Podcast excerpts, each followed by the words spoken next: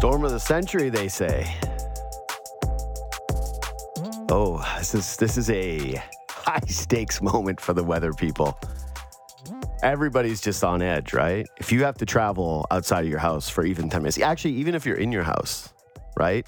Because who's not afraid of losing power? I don't care if I freeze, just don't take away my Disney Plus. You know Don't what I'm saying? Don't take away my TV. don't take away TV from me while I'm trying to be inside, okay? Don't ruin my holidays. Mm-hmm. This Don't- storm better deliver. that's what I'm Like, the way saying. they're- the way they're talking about it. I don't. It's that's what I'm saying. I don't want it to deliver. I hope it's a complete non-factor. I hope that all the weather people have to eat it. but it's that's what I'm saying. It's high stakes. If nothing happens, people will be happy. But then they're going to come for the weather people. Like this is an intense moment. One of those weather people is Ben Ennis.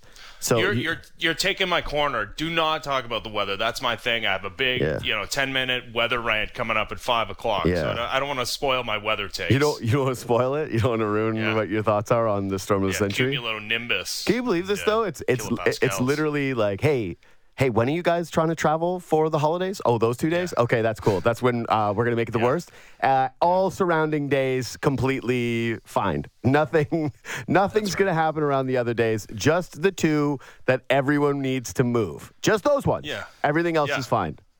No, it's gonna be like seven degrees and sunny, like the middle of next week. But no, uh, yeah, today, tomorrow, Saturday, yeah, what minus fifteen and and sideways uh, falling ice. Um, This is this yeah, is where I get religious, dude. This is where I get like this is Noah's Ark stuff. This is God's angry. This- I'd be the dumbest peasant, you know. Like this is me back in, uh, like basically every time before now, where if you had a drought, people went, "Oh well, we gotta sacrifice somebody because it's obviously Tim's fault." You know, he's been not praying enough, so time to sacrifice Tim. I'd be the number one guy in the mob the first day. You know, the first well, day that the I mean, you got to. Yeah. Otherwise, you're the guy being sacrificed, True. right? So yeah. So Yeah. you know, you you got to be the most vocal about. It. Don't you yeah, think though, Tim- if you make Tim. yourself really seen up at the front, that it, it does? If the th- if the sacrifice doesn't work out, Mm-hmm. The people will look to you next. nah, You got it wrong. Nobody ever no like it's you know what the, here's a, a good you know parallel that Okay. the people that started the sacrifices were um, held to the same level of scrutiny as the weather people in modern times that nobody cared right it's like they would burn the witch and Yeah. then it's like oh yeah Yeah. yeah things are still the same nothing Yeah, changed oh well work. yeah Didn't better, work. better luck next time Yeah. same with the weather people. We already had one of these. It was supposed to be a nightmare, right? I did the show from home because I was afraid of traveling on the roads. Look out my window. Not even raining. Like nothing. Yeah, but now Like, you're messing with people's anything. holiday. People are already stressed out around the holidays, right? You're already. Uh, for those of you that don't know, it's supposed to be crazy storm the next couple of days, by the way. And for those of you listening that don't live in Toronto, because there are those, I shouldn't be so disrespectful. The podcast audience is vast for this show, especially when it's good hour with Ennis. Yeah. There's a crazy snowstorm coming. It's basically, yeah, again, it's Noah's Ark type stuff. For you, you don't, you're not allowed to leave. Basically, the next 48 hours. No driving, no nothing. No, we'll see. We will see. We will see. But hmm, the weather people, they are. They are in one because they're celebrities today, right? What should we do, weather people? and they go batten down the hatches, st- try to avoid the roads. Oh, thank you, woe wise ones. And then, oh, adding this stress around the holiday season when you're not sure if you got your gifts right. Maybe you don't even have them done. When do you do gifts? When do you start? You're because you're not a good shopper. You're not a good. No, my wife does all the gifts. But what do you do Uh, for your she- wife? well, that's uh Yeah. Okay. So that's yeah. There we. That's that's nice. Merry Christmas. that's real swell of you. it's it's fine. It's December twenty and, second, and, know, there's like, no time is- for anything for you to change anything now. But that's really nice. you're gonna give her a. You're gonna give her one of those cards. open. Yeah, yeah. You're gonna give her one of those cards. Hey, you No, get ten those- free massages from Yeah. Ben. Gross. No, the gas stations are open. She, Yeah. she really needs a couple of new air gas cards. yeah, you just buy her gift gift cards for gas. That's Yeah. nice. You should do that. That'll be good. What a merry Christmas in your home. What a warm, loving house. No, I. I can't. Yeah. Don't you I feel think she would shame? Don't you feel shame when it comes around it's your turn and you have nothing to offer? Uh, no, because we we had a handshake agreement that that no gifts between us. Okay, okay. so we, we we did that. We Who, we who initiated this agreement? Uh, it's hard to say. Yeah. like it's, Oh, is it? It's hard to say it was because just kind of like a, a somebody- mutual agreement. yeah, somebody who knows your wife, I wouldn't think that that's something. stuff. Yeah, I wouldn't think she would be coming up to you in the middle of the day going, Ben, Don't buy stuff. don't buy stuff for our house or for me specifically. No, the guy who never buys anything. I'm pretty sure. Are you wearing uh, your free Raptors championship T-shirt that we got from the station? Yeah, that's what I thought. But so what? I'm wearing sweatpants. No, Like, I'm you- not. I, it's not What? about fashion. It's about uh, frugality. Let's say you're. Well, yeah. Do I also like have a winter coat that is a Sportsnet winter coat that Yeah. I just had like uh, Oh my God. new zipper uh, put onto it instead of buying a new coat? Because That's a I- smart yeah, move, though. That's smart. Yeah. I have no problem with that. That's smart. Why would you buy a new coat if it's only zip? And that coat's awesome. That's a really nice coat. great. You and a, there's a, just a couple people around the building that somehow they did one outdoor event. Th- It's just it's timing. Hmm. even do that. Every once in a while, New- there's I there's new people in wardrobe. Yeah, that is nice too. You did it. Yeah, exactly. You did it shadier. But every once in a while, there's just people in the building who will luck their way into doing one outdoor event, and then Sportsnet will give them incredible free, free clothing. It's Yeah. it's just I've only been offered. These are the things that I've been offered Sportsnet branded wise: ball cap, mm-hmm. watch from the '90s, which you've been offered as well. I've never even seen this watch. You've never seen those It's old like- Fan 590 watches? No. I yeah, they're yeah, they're actually disgusting. Like think about if you if, think about if you had a dad. If right now, if you're listening to this, you had a dad who's a boomer, and they didn't have a nice watch. That's the watch it was. Oh yeah, my my dad has the fabric. He like took Yeah. the the old uh, band off his watch and put like That's the a different move. with the yeah with Yeah. the with the Velcro on it. That's what That's he has. no. See, watch. that was that was a different one. There's basically two boomer watches in my eyes. There's that, Casio. yeah, and then the Casio, the metal silver. You look at it and go, that is gross. Like it's just disgusting. That's not good. Sorry for those of you that are looking at yours right now, you fathers who are looking at it going, my son gave me this. Your son is cheap and he should have done better by you. That's what I think. Anyway, um, do you want to? I'm going to do a thought on Siakam later. Do you want to do a thought on it, or you want me to move on? Because I'm doing it later on the podcast. Well, I mean, the only thought that I have is that this is a guy. excuse me. Over the last uh, couple of weeks, we've all come to grips with the idea that this Raptors team is probably going to look different in the middle of February than the way it looks right now. But how deep do you want to do the cutting? And I think it's you know, despite the age gap between Pascal Siakam and Scottie Barnes, who's another conversation altogether, and getting benched at the end of that game is, uh, yeah, it's been a very up and down year, I would say, for Scottie Barnes. Uh, It's down. been a- It's been down. Um, you want a Scottie Barnes stat? This is from Josh Lewenberg. Uh, I saw that my old podcast mate at school. Uh, Scottie Barnes, team worst minus 16 in a game that the Raptors won by seven. That's not a good stat. That's a pretty tough No, stat. But uh, it, it gets worse. Um, he's a negative plus minus. I'm not a basketball plus minus guy, by the way, Mm-hmm. because I think that one game samples are the dumbest thing ever. I actually should say that I have Leafs talk today, this afternoon, and I'm bringing in Ian Tulloch. And this is something I always got mad at him for is he loved doing Leafs game reports with one game Leaf stats, where you go, here's their one game coursing. I would say this is the dumbest thing alive. But in his last nine games, Scottie Barnes has been a negative. In 11 of his last 12, he's been a negative. Um, over that stretch, right? The 12 games, he's minus 84. Nobody else on the team is worse than minus 41, which, because again, you would think, oh, well, everybody on the team is horrific. They've been bad. They've lost six straight and they've been a bad team this month. Not as bad as him. No, not as bad as him. He's been the worst by a like quantify, Well- like a large quantifiable amount. Anyway, I don't want to make it a negative vote, Scottie Barnes on Siakam Day. Wait, Jobo has a stat on this. What's your stat? Since November 30th, which is that game that you mentioned, the 12 games ago, Yeah. he is fifth worst in the league Yeah. overall in total plus minus. And guess who's first? Evan Mobley. Yeah. Oof. Yeah, tough look. Oh, gee. Yeah, first place. I wish you didn't say that. That was, you know what though? I, l- listen, I I had regrettable Scottie Barnes takes in the past. Right. I thought Jalen Suggs over Barnes. Most uh, many of us did. Actually, Ennis wasn't. Ennis was always on Barnes Island. It was uh, very. It, he he trumpeted that for a very long time. He was into it. I was wrong. Uh, it- but now, hey, the door is creaking open to still be right. You know, like, my horse is at the is it's a lame duck horse. Jalen Suggs always hurt, and uh, Lame duck horse. yeah, it is. It's a lame duck horse. It's a lame duck horse. It's a glue factory horse, basically. But every once in a while, it shows a flash, and then you go, "Oh, is this a?" And then it gets hurt. No, but so I'm reluctant to make other Scottie Barnes takes, but I I truly do believe that there, yeah, there's potential for us looking back ten years from now and saying, "Sorry, Scottie Barnes beat Evan Mobley for Rookie of the Year." That's one of the. Well, yeah, and he only beat Evan Mobley for Rookie of the Year because Mobley got hurt late in the season last year and then kind of like passed him. Like uh, Evan Mobley at, at his best looked like the the rookie of the year last year, and that's not not to take away from what was a spectacular rookie year for Scottie Barnes. But yeah, the it's not like people look at the the what what was he one to ten from the field yesterday and and think that's the I mean that plays into the Anyway, it just it just has a lot about. of Tyreke Evans winning Rookie of the Year in the Steph Curry year uh, to me. That's just Yeah, it- there it- are guys. yeah, Yeah, there that- definitely are guys that that won. Yeah, it's, I, like I said, it's the Tyreke Evans where people went, "Oh my God, this guy's the man. He's going to win Rookie of the Year." And then ten years later, Steph Curry. Why didn't Steph Curry win Rookie of the Year? Oh my God, Tyreke Evans won. Oh, that's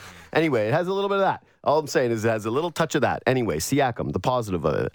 Um, what you said there is right about the timelines thing. This is what's so strange about where the Raptors are at. Everyone constantly does the assumption that they need to build around Scottie Barnes or they need to reset so that they can build around Scottie Barnes. That's not the way that I've been talking about it. I've thought that they should be trading guys to uh, maximize asset potential to go into next year and say, "Hey, we're going to actually try to build around Siakam." But that that is what's wild to me is to me, Scottie was the priority in the organization. Looking at him after a rookie of the year campaign, thinking, hey, this guy does represent winning for a very long time. But Siakam is becoming the priority because th- Yeah. you can make a case that he's he's on the bubble of being a top 10 guy in the NBA. And when you have one of those guys, You don't give him up. well, no, he's not on the trading block. He's never been on the trading block. The basically to me, the conversation around the Raptors O'Connor is put him on there, but yes, go ahead. well, that yeah, that's, that's too much. That's too much. Basically, to me, the the scenarios are Gary Trent is already traded. There's just no way he's not. He's gone. So there's not even a point of having much of a conversation around it because he's just he's a goner. I think I saw that the betting odds are minus 200. He's still a Raptor, and I went, don't bet that. That's a bad bet. The, the conversation is do you trade Fred or OG? One of the two of the guys. You don't trade both because trading both is, like you said, it's too much chopping down. And I don't think that you can change the roster too much from this year to next season, even with all the picks or prospects or things that you get for those guys. I think that ideally what it is is you can flip Fred VanVleet into first round picks that you can turn into trades, or you if the OG Anunoby trade is what Zach Lowe says, then you have to consider that because the pieces don't seem to fit for this Raptors team on a nightly basis, and they're just going to have to make a direction of how to maximize some of those assets. They got to, and then then fine, you bring back Fred VanVleet. You've got all the picks and all the pieces that you got in the OG trade, and then you're trying to use them to shore up different stuff around the roster. The problem I have with that is it's so impossibly hard for me to think about the Raptors finding a piece or two that that fit better for this roster than OG. And I don't love the idea of giving Fred VanVleet a long term $100 million contract that extends into. I just think it becomes harder to move. yeah. Well, but then what do you do at maybe the most important position in the NBA, right? The guy that's supposed to initiate the offense, I guess, pass No, or, that's not the most Scottie important Barnes. position in the NBA.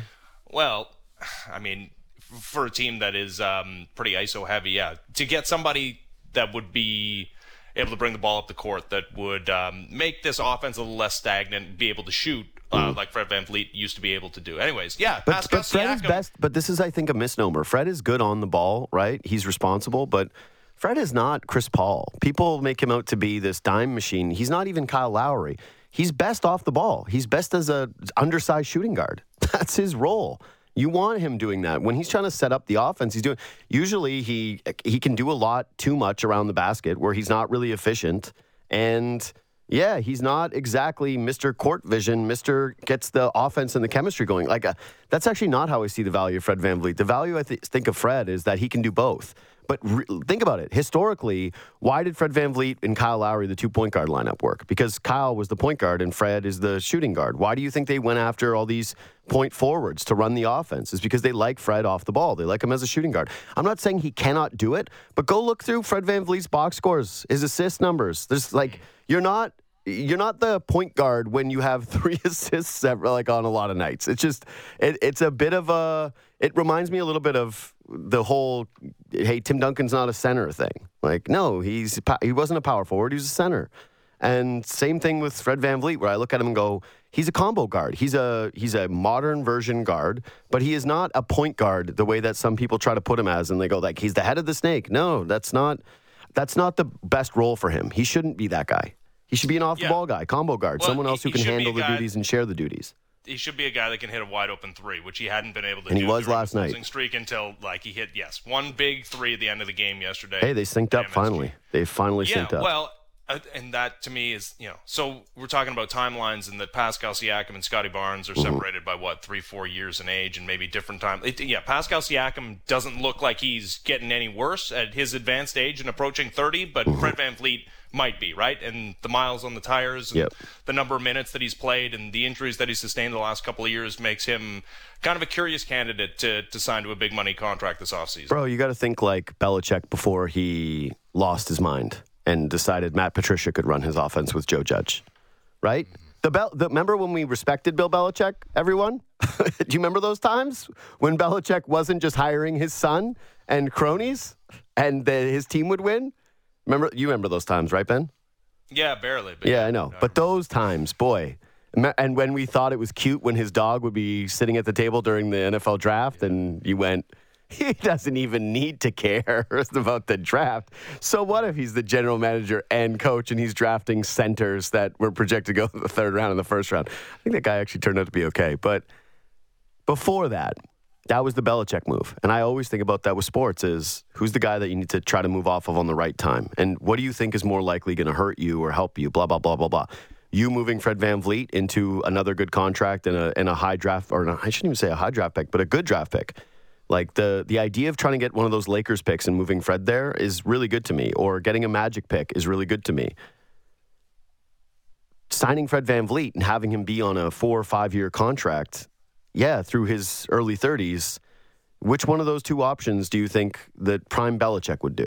Right? And that that's the one for me. I go go into the Belichick brain. So to me, it's that. Anyway, am I going to be heartbroken if they re-sign Fred Van VanVleet? No, I'll be fine with it. He's a good player and good culture player, good at like there's just so many reasons to believe that this is some slump for him, whatever. It's overly reactionary. He can still obviously do it. He's had some 40 point nights recently. He's fine. It's just to me that is the most prudent move. That is the most obvious move. That is the the least downside move, right? You trade OG Anunoby even if you end up getting three draft picks. You you got Pascal Siakam moving into next year, saying, "Hey, okay, we got to use those three draft picks to try to go get an right. OG Anunoby type. We've always wanted one of those. Yeah. It's it's kind of that." So defensive player of the year candidate who right. hits threes and is yeah taking another low maintenance offensively. Yeah, yeah, just yeah, no. no. It's it's tough. It's tough. It's tough to move him and see what the future looks like around Siakam, or harder to see that than it is okay the the Barnes thing. The the the one thing I can't stop thinking about recently is, um, what if what if the Raptors would have just said, you know what, we're selling high on Scottie Barnes and give us Kevin Durant and we'll give you Gary Trent's contract and we'll throw in another, you know, we'll just because that was always the problem with Scottie Barnes is you actually had to throw in multiple guys and so you couldn't yeah. have done it. You, you you couldn't have actually done it, but yeah, if we're talking about hey, history with Scottie Barnes versus Mobley might look bad. Scottie Barnes as a guy that people would have said Kevin Durant, who might win MVP this year. Imagine him and Siakam side by side, the two of those guys. It was pretty good. Yeah. That was pretty good. And, and, and not a one year proposition like multi year because, you know, uh, he asked out before that extension yeah. even kicked in. Yeah. I mean, if that was and people were like, table, and people were like, but Kevin Durant gets pouty sometimes. Mm. That's hey, he doesn't like it all the time. He tweets at people. All right, okay. Yeah, no, if, if that was truly on the table, like I, I, I don't think the Nets would have moved him no. for anything. It, it seems. And no, no, no. I think uh, that there could have been a Godfather that. deal from the Raptors, but the problem is, is that it actually th- this was always the issue with the Scottie Barnes trade. I said that if they could have done a Scottie Barnes for Kevin Durant trade straight up, then you have to do that. The problem is, is you had the salary match, and that would have required the Raptors to completely gut the roster, and you would have ended up with a team of Kevin Durant and a bunch of nobody. Ke- Kevin Durant and Fred Van VanVleet, and that wouldn't have been any different than what you see right now. So anyway, um, let's move on. Let's take a quick break. But uh, let's take a quick break. Let's come back. Let's reset and let's do all the stuff that I was planning on doing with you. But yeah, um, yeah, the, the Siakam thing. It he's just so damn good that it it makes you question where the timelines are at. And the, pro- the I guess the, the the positive is that he's incredible. He is just an incredible player. The negative is that it makes it even more confusing what you do because you've got one guy who's so brilliant and then another guy who's struggling so mightily that represented your future. It just, yeah, boy, I, I don't envy the position that this front office is in right now. It's nice that they have pieces that they can kind of pivot either way, but whew, decisions, decisions, decisions. Anyways, quick break. Let's come back and let's do the rest of Good Hour with Bananas. Sportsnet 590. 590. The Fan. You know, you know what the gift Ben Ennis is giving the city of Toronto What's that? is for all the deadbeat husbands out there and boyfriends that don't do anything for their wives or girlfriends, partners, whatever. He he stands as the sterling example of people going, "S- s- "Sweetie, lover, friend. At least you're not." Married to this guy, this cheapo, who's literally like giving his wife. You know what he's doing for his wife this Christmas? He's literally doing. Do you like the roof over your head? That's him. you? I That's, can take that away at any yeah, second. Exactly. Be on the street. Yeah, we got a roof, but no chimney for Santa to come down. Okay, there's no there's no chimney for him. We clogged it Like up. your life? Yeah. every day is Christmas Yeah. for, for my wife. She gets to, Exactly. to live in this house. This in- Exactly. incredible lifestyle. Dude, Yeah. uh, by the way, you know what I, I learned today? I learned something today. You know, I like to share things with with uh, the audience and with you. And so I, I'm not a I'm not a lip gloss guy. I don't or what do you call it? Lip chap. Lip gloss guy. Yeah, see, I'm so I'm so not a lip chap guy that I don't even know what it's called. Even Joe looked at me. He was like, "What the hell are you talking about?"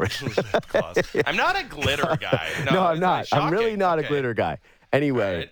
that's what. Look, so gloss just makes it shiny. Stick, Yeah, lipstick, color. Chap, chapstick. What are you? Are you talking about chapstick or Yeah. lipstick now? You you've now talked about No, I know. three separate things. Yeah, what that's are what you I'm saying. talking I'm about? saying. I'm saying. Okay, yeah. I'm just working out what the three things are: lipstick, color, lip gloss, shiny. uh huh. Who wants shiny? I. What's the point of that, Dude. ladies? Have you? Uh, some of these ladies, my Yeah. wife included, I don't know if she uses it anymore, have this thing called plumping lip gloss, which actually numbs funny. your lip and makes it like fatter. Like I don't Yeah, know, I there's some that, sort though. of chemical ingredient. I get. I get the allure of that though because Yeah, people want big lips. Okay, sure. It, Plumping. seems like probably like there's some long term I just, negative I, health I effects picture to, no, to I just picture the ad. lips. I just picture the ad, like, "Hey, ladies, you want big greasy lips? Like, you, you know, get these plumping, get these plumping greasy lip balm or whatever." Anyway, uh, that's Joe is distraught by this. He is not happy about this conversation. Okay, so I'm not a big lip chap guy. I don't get chapstick. What are you? T- You don't call it lip chap? Lip chap is not right. That's no, not acceptable? do you, can have chapped lips. What are you talking about? I thought it was called lip chap. Are you from this planet? No, this is just a further example of to illustrate how little I use this. Anyway, I use the chapstick, and I, I finally I get this out right. I got a Burt's Bees. I shouldn't give them the free ad, but it is what it is. It already happened, so let's keep it moving. So I, I get this thing, and I don't know how to even put it on. So I was just like smashing it against my face and lips, and I don't. And then I got on the train. I got on the train this morning, and I felt like I was wearing the scarlet letter, right? Of just people must be looking at me and wondering what's all over his face. face. Because I don't know how much I put on, but it just it felt. I, I, I kind of rushed it and then I got on the train and I felt and I couldn't I just sat there in horror of oh my god I got this I don't know how you're you supposed to put that on how how you ta- so was it the stick or Yeah, it is was it the one where you have to stick your finger in? No, and push that's it disgusting. I would never, Yeah. I would never do that. That is disgusting. Yeah, you you just do it like like lipstick. I, I don't right? know how Like- lipstick goes on. I'm not wearing lipstick ever either. So anyway, But you've just. seen you've seen people in in But that's in what I tried. That's no, but that's what I was. I was right? trying to do that. I was trying to think about that. I even did the girl thing like that, like you know, a guy. Uh, Well, that's that. unnecessary. I know. not- I just. I need to do did. I I thought I was like, it. yeah. I was like. No. Do I have to do that? That's- anyway, it was just uh, it was all over my face. It was disgusting. I was a mess. I was just smearing it, like just smearing it over. I was like, how many times are you supposed to run around doing this thing? And then I realized it was too much. Anyway, I don't know why I shared that, but it was disgusting, and I I, I don't know how to properly do a lot of things. how do your lips feel now? the, the same. the same. Like minor uh, discomfort. Minor discomfort. three out of 10 discomfort, two out of 10 discomfort. Anyway, so I texted you yesterday. The topic of the day was about the Mets. Sure. They're spending so much money. They spent, they're, they're going to spend $800 million on this free agent class. Not in one year, but over the tenure of these deals, it's going to be around 800 million bucks. And there's even some indications that they're not quite done yet. You look at their roster right now, it's glorious on paper, right? Especially if you think as highly of Brandon Nimmo as everybody else in free agency seemed to, the $200 million man. Wow, they got Brandon Nimmo in center field and the rest of this incredible roster. They steal Carlos Correa. And so the the thing I couldn't stop thinking about was what is that the most fun thing you can have outside of winning, right? And and when I say winning, I just mean games, important games, right? Because no one would say that winning a regular season game is all that important, but if you discount winning playoff series, which are so fun, and especially winning championships, what are the most entertaining and fun things that a fan can experience?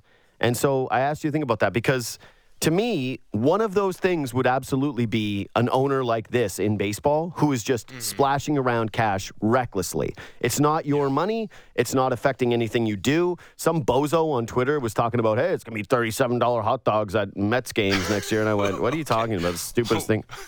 Yeah, anyway, I, I just, of course, I that- didn't see that one. no, that's just the most negative viewpoint you can possibly. That's actually where even a pessimistic person like myself Yeah. looks at someone and goes, "That's why are you the way that you are?" But Mm-hmm. what what did you think of? Because I, I wrote down a few different things, but I, I don't know. I think that there's this pretty strong case for the baseball ownership thing if you care about baseball. Yeah, I think I think winning a draft lottery where there's a franchise eligible player is on the probably up there. Yeah. Uh, considering that uh, Toronto sports fans have experienced that in the Yeah. last, you know, uh, less than a decade in the Auston Matthews uh, draft lottery, in which they were deserving Mm-hmm. of winning it because they had the most odds, finishing dead last in the NHL. That was pretty good. Like in season, there is there's nothing more exciting than the surprise winning team that also Toronto I disagree with fans that. I disagree have, have experienced a couple of times. They ex- experienced it in year one of Auston Matthews, where they lose in overtime in game Okay, one. But let's just do one at a time. goals. Let's just do one at a time. I don't want to hear your entire list all at once because I want to go over these things. Because again, I have a couple of them. I want to do one at a time. I actually had winning the draft lottery as number one because to me, the the thing that you sell people on is hope, right? With sports, mm-hmm. only one team ever wins, and so when I was really trying to break down this list, it came down to what gives you the most hope. And I think that winning a draft lottery is the most hope you can have. And specifically winning a draft lottery, because in the NFL, it, it doesn't feel this way, right? It's just, it's a, it's a absolute death march. It feels horrific. You think that Texans fans are having a good time potentially getting Bryce Young to have this season where it's just embarrassing every single week? You got to watch 17 games of Davis Mills. And they've been doing this thing recently where, and I'm not watching a ton of Texans games. I don't know if any of the guys on the show know, but they have another quarterback that they'll just bring in and they'll go, You try for a little while. Let's go back and forth. Let's see what's happening here. Colts fans, you think they're having a good time? Or Broncos fans? That's a different one. That's a whole, they don't have their pick. But these these fan bases, that's not fun marching your way to the very top pick. It's it's just not. Even if it's a year where there's Andrew Luck, you're not ever having fun losing or doing these things. The draft lottery, you sit there on a night and it's an event and you know you have good odds and when you get down to those final 3 envelopes, right? You get down to those final 3 like Raptors fans did last year or like Leaf fans experienced getting Auston Matthews, or the crushing defeat of not getting Connor McDavid, right? When we thought the NHL should rig it for you. That's euphoria. I can tell you that it's happened for me in my life where when I was a Sonics fan, they got the second overall pick for Kevin Durant, and I thought it was going to save the Seattle Supersonics franchise. That's how important those things are because that's how much hope it represents getting one of those picks. Getting Auston Matthews, Matthews didn't quite feel as good simply because you had just missed out on McDavid, and as good of a prospect as he was, and as incredible of a feat it, it was for them to win it. There, there still was a little bit of uh, it was a year delayed on the guy. No, I, know, I don't know. I, it, no, it, it. Okay, so I think for teams that have a chance at the the top pick but weren't absolutely dead last, it is it's it's a lot more of what you're talking about excitement and and really you you go into a draft lottery super optimistic. I think for Leaf fans coming off that season where they really had to, you know, poor Garrett Sparks was the, the cannon fodder at the end of the season, getting thrown into Whole games. team was against- awful. I, I, I went to the last but- home but- game of the year, and it was just they, the, I think the Leafs went up one nothing, and it was this nightmare. You were sitting there going, "Please don't Right. improve your odds." Yeah, and they didn't because they had horrible goaltending Mm-hmm. performance uh, by the end, and just barely scraped into the dead last position by the skin of their teeth by the end of the season. And then at that point, you only have things to lose going into a draft lottery, right? Mm-hmm. Like you, you've already kind of put your mind into the idea of, of winning the first overall pick. Um, But that's yeah, what I'm the other- saying. The elation of winning the draft lottery, to me, is the is the is the best feeling that you can have. Which is why so much of I'm not afraid of tanking, and and I also believe that some people, right? Hope, hope is what you want. Hope is what you want as a sports fan. How do you accumulate the hope? It's by winning that, and that's why to me tanking isn't always the worst. Tanking is bad when you had a really good team that completely falls apart, and it's the end of an era, and it happens sooner than you expected. But for the most part, I. Or when it happens the- for too long, right? When you're just a team that year over tanking, year. like while you're in the tanking, it Yeah. stinks, right? You're talking about the, the the horrible teams in the NFL. Like, yes, Oh, their yeah, season that- stinks. that awful. season before the Matthews draft was horrible, and nobody Yeah. watched it. Yeah, the ma- the there. You're right. So, all tanks are different. If you're a tanking team and it's supposed to be a one-off because, like the Raptors, we thought it was going to be the Tampa season. I never hated that tank. You couldn't really watch the Raptors game because there there wasn't a whole lot to be invested in. Let's just say, right? There wasn't a young player, No, or a couple of young players you wanted to watch. You can you can love the theory behind tanking, and really, there's no other take than um, yeah, that Raptors team should have tanked. The Leafs absolutely should have Mm-hmm. tanked, but you can also hate the process, right? That you can hate that that is really the the only avenue to to rebuild your team in North American pro sports is tanking. Yeah. Anyway, it's I just I think that the winning the draft lottery is is I, I had it as actually number one. It's the best feeling that you can have because it, it feels like you yeah, you you've just injected something into your franchise that is going to last for like a, hopefully a decade. And it changes the prospects of who you are and what you're going to be. And it's just, it's the most exhilarating feeling. You're winning something without actually having won anything. But um, I want to push back on the the surprising team because that was on my list too. I, I took it off because I, I'm experiencing this to a certain degree as a Seahawk fan. This it's not that great of a feeling because one, you always have this underlying feeling of we're frauds. You have a complete fraud feeling that's going on the entire time, and part of you just wishes that you would tank because you can't win. And and this is sort of what I'm going through a little bit with the Raptors right now, where I don't want them to necessarily turn it around because I don't think what they have as a group is good enough to be able to win a championship. And I, I don't see the path where they're going to be able to surround Siakam with enough talent over the next year or two without actually adding some other pieces from the outside that are not just whatever their own pick turns out to be or some veteran minimum contracts or whatever they get back in a Gary Trent Jr. trade. You want to see your team actually have a shot. It's fine when it's a young team that takes that step, which I think is different, and I have that on my list. Young team that takes a step is exhilarating. When it's the Leafs in their first season with all the young guys together and they made the playoffs against Washington, that's all that's all gravy. That's the innocent climb. And and I have that with the Blue Jays too, right? The year they just missed Yeah, the playoffs by game. 2020. Well, and, and the Raptors kind of had it too after the Rudy Gay trade and the Kyle Lowry Yep. trade to the Knicks was was nicked. Yeah, that one was a little different. That one was fun, and they were a gritty and they were a tough team, but nobody thought they were going to win a championship that year. And that's what I'm saying is there's a little bit of, and, and I still felt this way at the time. It turned out incorrect, but at the time when the Raptors started winning those games, I didn't feel great about it because you wanted Wiggins first overall in the draft, and you had built your mind around potentially going down and, and getting him. And that's what I'm saying. The fraudulent, unsus- uh, nobody believed in us team they, they never win. Not in like who's the team that actually won that nobody believed in. Nobody. It's like what you're going to say the Well, LA it happens Kings. in baseball. I, I would say that it happens. No, but it doesn't baseball. I happen. mean, well, okay. well, the- the, Braves a couple of years ago were like a couple of games over but you 500. still have to and make the playoffs in player. baseball. You still, you're right. You, I guess you're right to that degree. I guess I'm thinking about it more in terms of a football team or a basketball team where Yeah. you get eight well, those teams are the the two sports where, like, yeah, we can have fun talking about the South divisions in the AFC and the NFC Uh-huh. and their abilities to make the playoffs. They're not winning a Super Bowl. We know Mm-hmm. this. And in the NBA, it's the the most individually star dependent league. And the postseason is most indicative of who the best teams are. But yeah, Mm-hmm. baseball's not like that. Baseball, it's a crapshoot. The the, the true winner is is the, the the winner of the regular season that has the the best team through 162 games, and then you get into a into short playoff Crapshoot. series, and and anything can happen. Yep, crapshoot, crapshoot No. Blue Jays could have won the World Series in 2020. Yep. Right? Like the choking Dodgers won it somehow in 2020. No, you're right. That that is true. I just think that yeah, once you are into the playoffs in baseball, I always look at it as anybody can win, and so that part of it's over. But you're right. There still is there are teams that surprise you in getting there. I just didn't think that the Dodgers. Uh, or sorry, the, the Braves were a surprise team getting there. They were more surprising because they lost Acuna and they still found a way to win despite losing their best guy. The most I Yeah. would say in my lifetime or recent life, the Royals were actually the team that when they first got it done, the the first iteration of the Royals team, the Ned Yost, there's no way that these guys can do this. Analytics are fake. Making it to the World Series. yeah, that those guys getting there, you went, oh wow, this is this is quite a thing. This is pretty unbelievable that they made it there. But for the most part, yeah, I can't think of.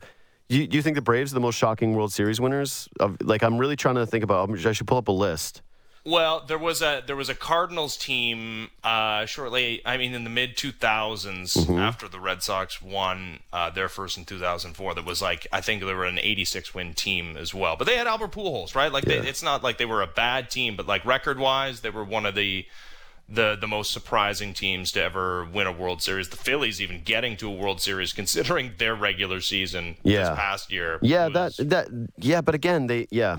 They, they still did have a big payroll and they had a lot of really good players and it was a weaker division. Like I'm just I'm looking through this and yeah, no weaker division. They had two teams that won hundred games Yeah. in that in the NL East last year. Yes. Uh, this is no. I don't see anybody that was a shocking World Series winner to me. Like, there's nobody that was there that I went, oh my god, I, I this is the story of the this is the story of the decade. Like, there's no. This is a bad comparison because it's the most polar opposite end of the extreme. But there's no. Um, what was the soccer team that won, Joe?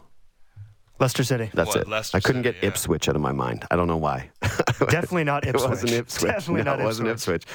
But yeah, so that yeah, I guess a baseball team that that could be a decent one though because you can make a run and you cannot you can believe like this year with the Phillies that you weren't going to win a World Series and there was no way and that you kind of feel like the fraud and you can get hot in the postseason. So that is a good one. But that is still winning to me, right? Like the thing that we're t- discussing here is what's the most exhilarating thing that you can have as a fan. And once you get into the postseason winning, like that's the disqualifier. It is a regular season thing. So I guess baseball, baseball is one. You're right. Baseball, sneaky team, that one works because once you're into the dance, you're right. Anybody can do it. Yeah, the other thing, I mean, the other uh, thing that's kind of, I guess, a parallel with winning a draft lottery is when you have the prize prospect that arrives in the middle of the season, right? Like that was Vlad's regular season debut for the Toronto Blue Jays was um, among the most exciting things that I can remember in Toronto sports history, and to a lesser extent, Bo Bichette, and then before that, you know, you got Brett Lawrie, like the, Travis Snider. When those guys that you had heard of and were paying attention to their minor league box scores, or William Nylander when he did arrive, I guess was what at the end of that tanking season um, with Zach Hyman. Like, yeah, injected a little bit of intrigue into that season. But um, yeah, that's that's that's in an otherwise moribund year because you know you're a crappy team on on on the come up because you were able to collect those those guys. Although not the case in Vlad's uh, scenario because not drafted. Yeah, those like that was among one of the more memorable regular season games that I, you know over the last ten years in Toronto sports. Yeah. So I, I think I, I, I ranked it as this. This was my this was my ranking. One was getting first overall pick. That's the number one thing that you can do that's outside of a championship that I think is, is great as a sports fan. Two is I did put crazy owner that spends a bunch of money because I just I, the exhilaration of knowing that you're entering the season like that for for baseball as a Mets fan. I just I just can't imagine what would be more enjoyable than waking up knowing that you didn't think you got Carlos Correa and then all of a sudden you did.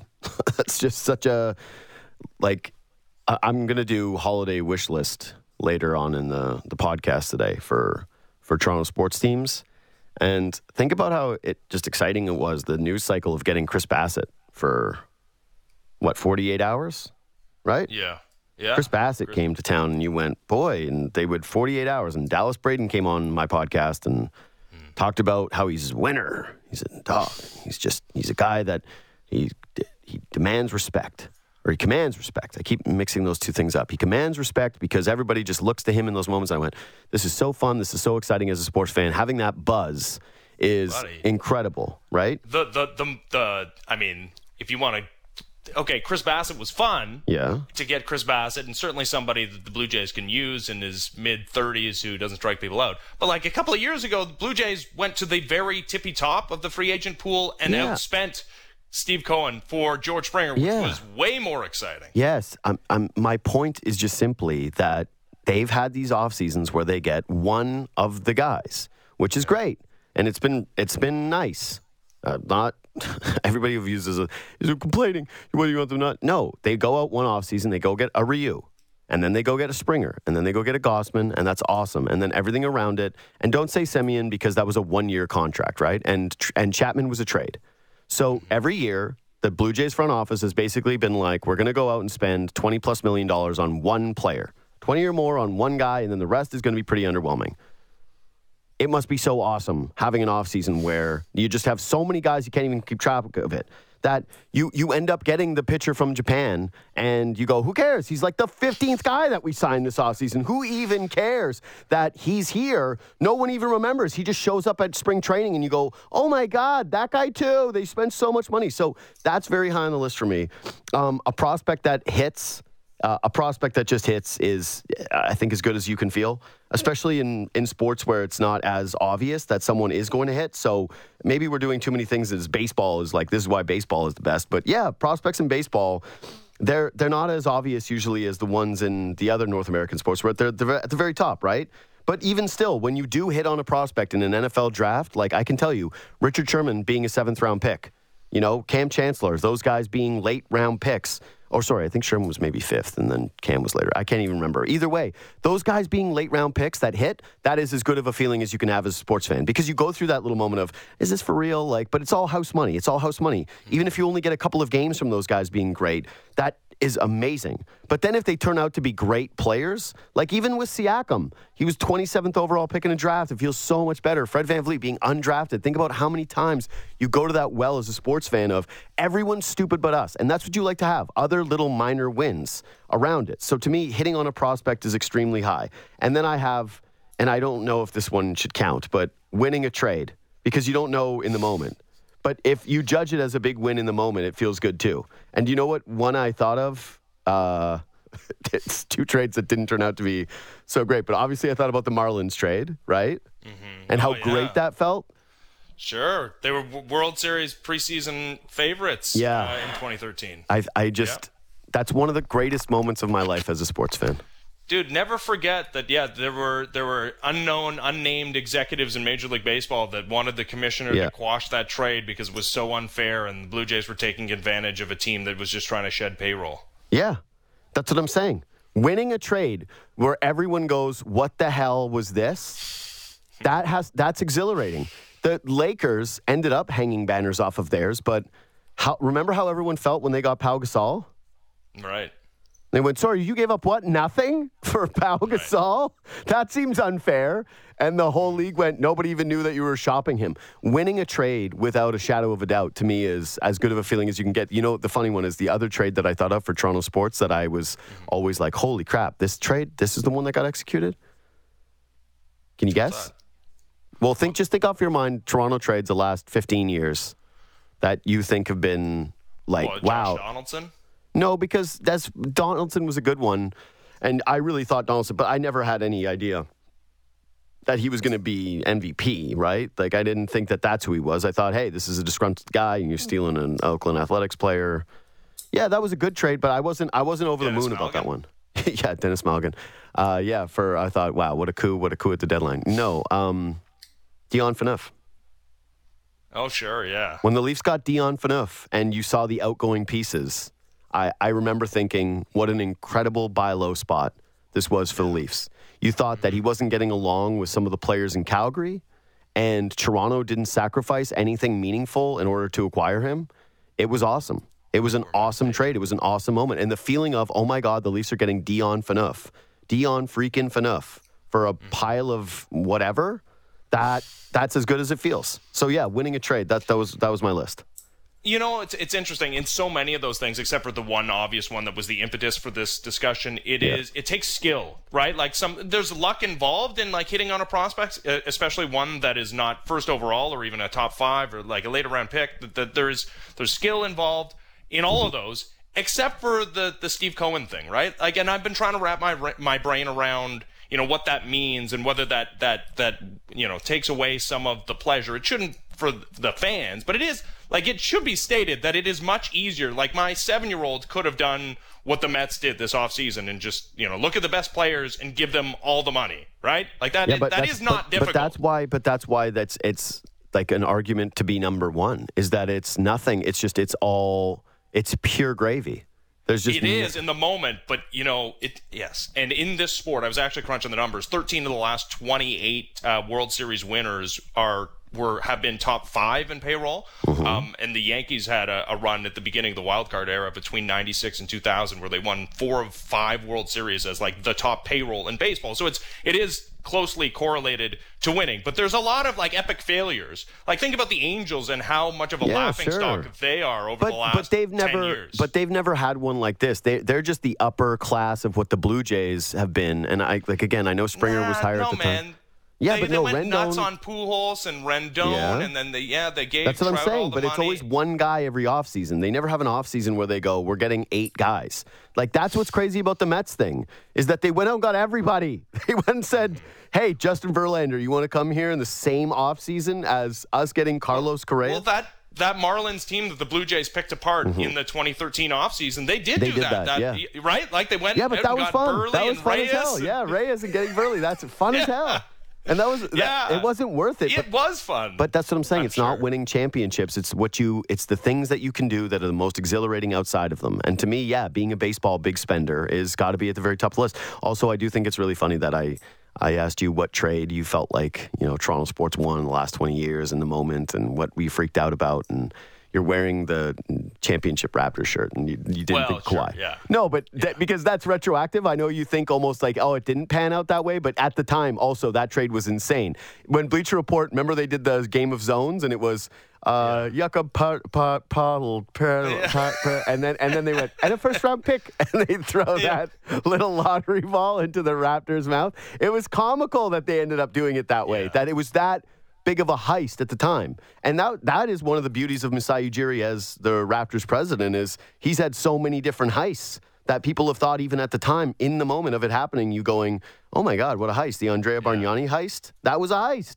A heist. Yeah. It was great. A hundred percent. I mean, yeah, the the trade that that led to the Raptors' postseason berth and eventual seven game series against the Nets and trading away Rudy Gay. And yes, we can talk about the the trade that was on the table that was Mm-hmm. rescinded by the Knicks and Kyle Lowry. But yeah, preceding that to, to to get off of Rudy Gay and then create the the core of a team that would be super fun to watch and So- really start this run of success. The the reason why though I, I put the Mets thing down in terms of them spending on a, a just a ridiculous amount of free agents, and I, I will say that the Blue Jays a couple of years ago, even when they went up to because what they give Semien it was almost twenty million, right, for the one year. Yeah, wasn't it was- like 19 million bucks, 18 million bucks? offer was. It was like 18. Yeah, that's what I mean. It was it was close. So they did give him a big bag of money that year too, which is great, and that that does make it feel better. But uh, the reason why I think that one is special when the owner goes crazy and just spends on multiple pieces is because your mind goes out of the zone of well overpaying for a free agent never usually works right you're usually paying for the end of the performance or whatever you know what I mean? i'm saying that you, you do fixate i think as a sports fan somewhat on the negative where you say oh my god the end of this deal isn't going to really work out oh, this is a bit of an overpay for this one player, but you have to do it. It's a byproduct of whatever. To me, the the multiple spend by an owner, that is what makes it just, oh, this this can't go wrong. This guy's going to always outspend his problems.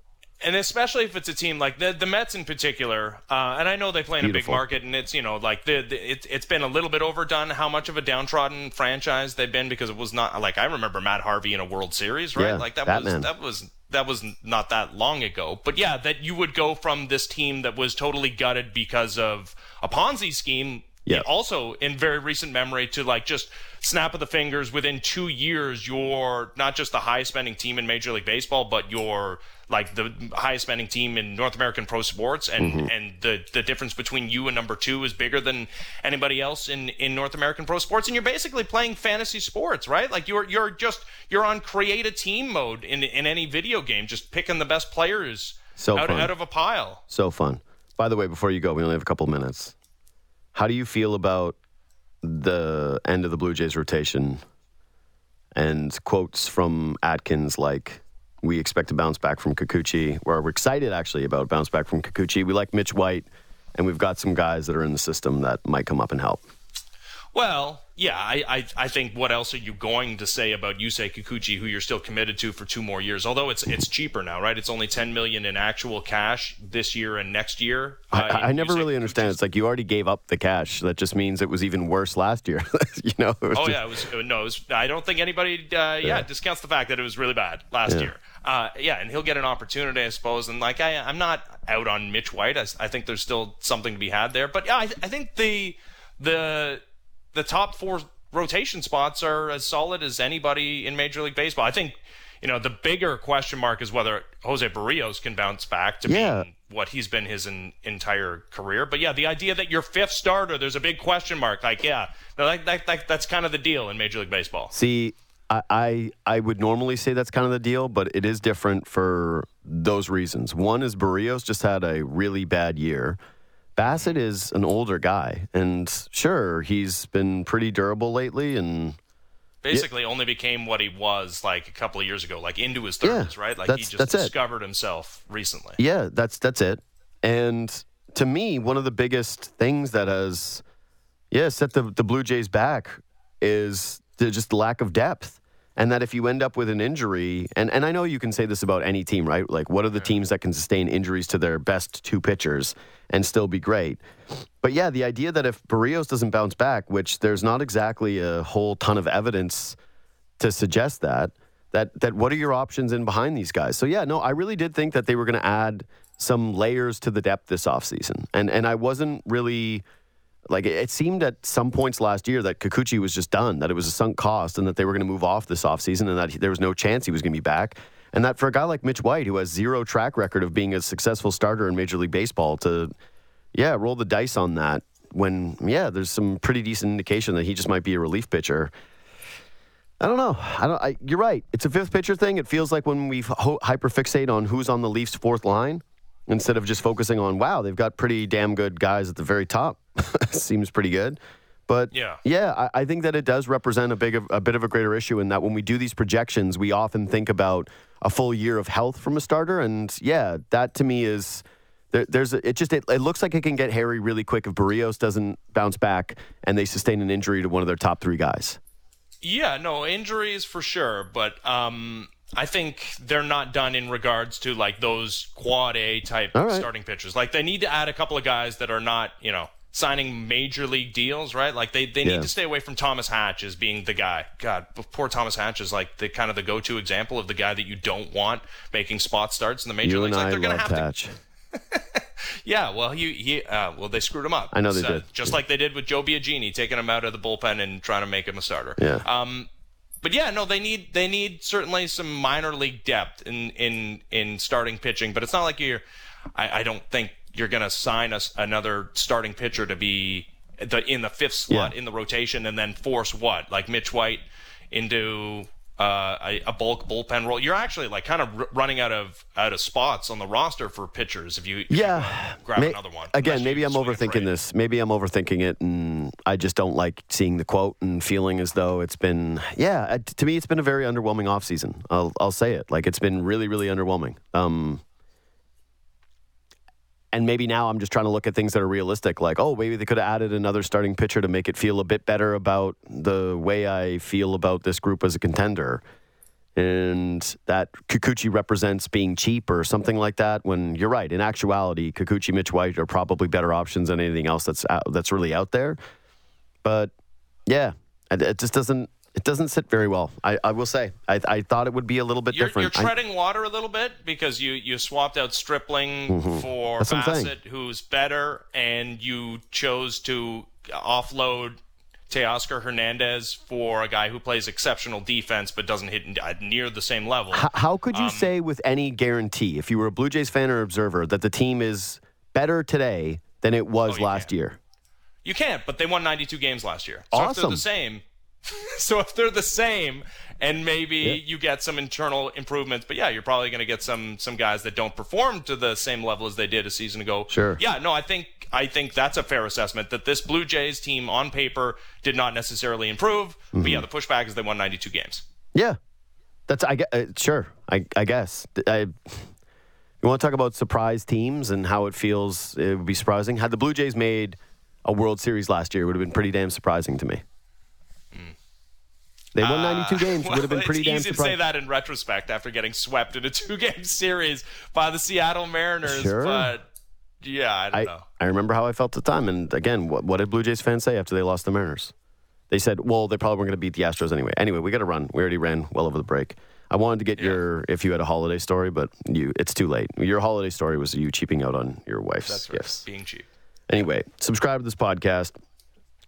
Do all those things. And if you if you have a thought on what are the best fan experiences outside of winning, and I mean winning playoff series, winning championships, send them my way at JD Bunkis, both Twitter and Instagram. Either either one of them, you can hit me up. Uh, ben Ennis, thanks for making time. Uh, happy holidays, friend. I'll talk to you soon. Happy holidays to you. See you, brother. Quick break. We'll come back. and We'll do a wish list. Yeah, you won't hear it on the podcast, but we played Ice Ice Baby coming in here because Joe. It, so Joe, if you're a fan of this podcast, you'll remember Jobo lied about how everyone comes up to him asking him about Oh. what celebrities he looks like. just on no, random no, days. no, no, no. He went to his Halloween party in a T-shirt, and everyone went, "Oh my God, are you Prison Break guy?" And he went, "Of course I, I had am." the Scofield thing on. Okay, of course I'm Prison Break guy dressed in my Ah. T-shirt. this is fake news. yeah, uh, that's who I am. Anyway, Joe loves saying that, but today, yeah, you wore literally a Vanilla Ice costume. You got the chain, you got well, the sweater. It was, it was the the get into the holiday spirit. You know, That- that's how you get into it is by thinking about Vanilla Ice and manifesting him. And yeah, that's, Okay, that's not what I meant. that's what you do. That's that's what you do. All right, cool. That's I- interesting. okay, sure. I'm Ice Spice. Yeah. Ice Spice. No, not Ice Spice. Okay. By the way, Ice. apparently I'm being validated through the text line and through DMs and tweets about it being called lip chap. Yeah. Apparently, Chapstick is the Yeah. name of the brand. So everybody can screw. All right? Everybody that tried to mock me in that moment, that's what it is. But uh, and it's hard to put the on. Kleenex effect, though. Like it's it's Well, yeah. the brand is Kleenex, Sure. but everybody calls everything Kleenex. Yeah, but that, that's fine. But no one says, Do you have a tissue? And then someone says, It's Kleenex. And you go, Oh, whoops, sorry. And that's what you guys did to me. You shamed me. So I wasn't different. saying anything. I was You just did. Giving you, I was you just looked, you, you kept looking at me. Oh, you, you have little vanilla ice over here. Just kept staring at me, going, "What are you doing? That face doesn't feel good when people give you that face." Anyway, a quick. Uh, I, I want to do a quick thought on Siakam's night last night, and just Siakam in general, because Ennis and I, he spun it into a different area. I wanted to ask him shortly about it, and blah blah blah blah. blah. So by now you've seen it's the second most points by a Raptor in NBA history. How many players have actually done this at MSG? There is something special about dropping 50 plus at the Garden. It's just, it's, it's way, that's the coolest place to do it. That's the coolest place to do it by far. So I, was thinking about Siakam last night and watching him because I think he was 17 of 25. It was efficient. And what is he doing, right? He's knocking down a bunch in the mid range. And the mid range game is opening up things for him to go to the basket. He's very different physically from Kawhi Leonard, but there was a lot of Kawhi Leonard flavor last night.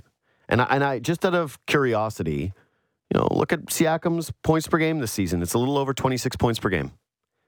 Go look at Kawhi's best season from a points per game standpoint. It's less than half a point more than Siakam was.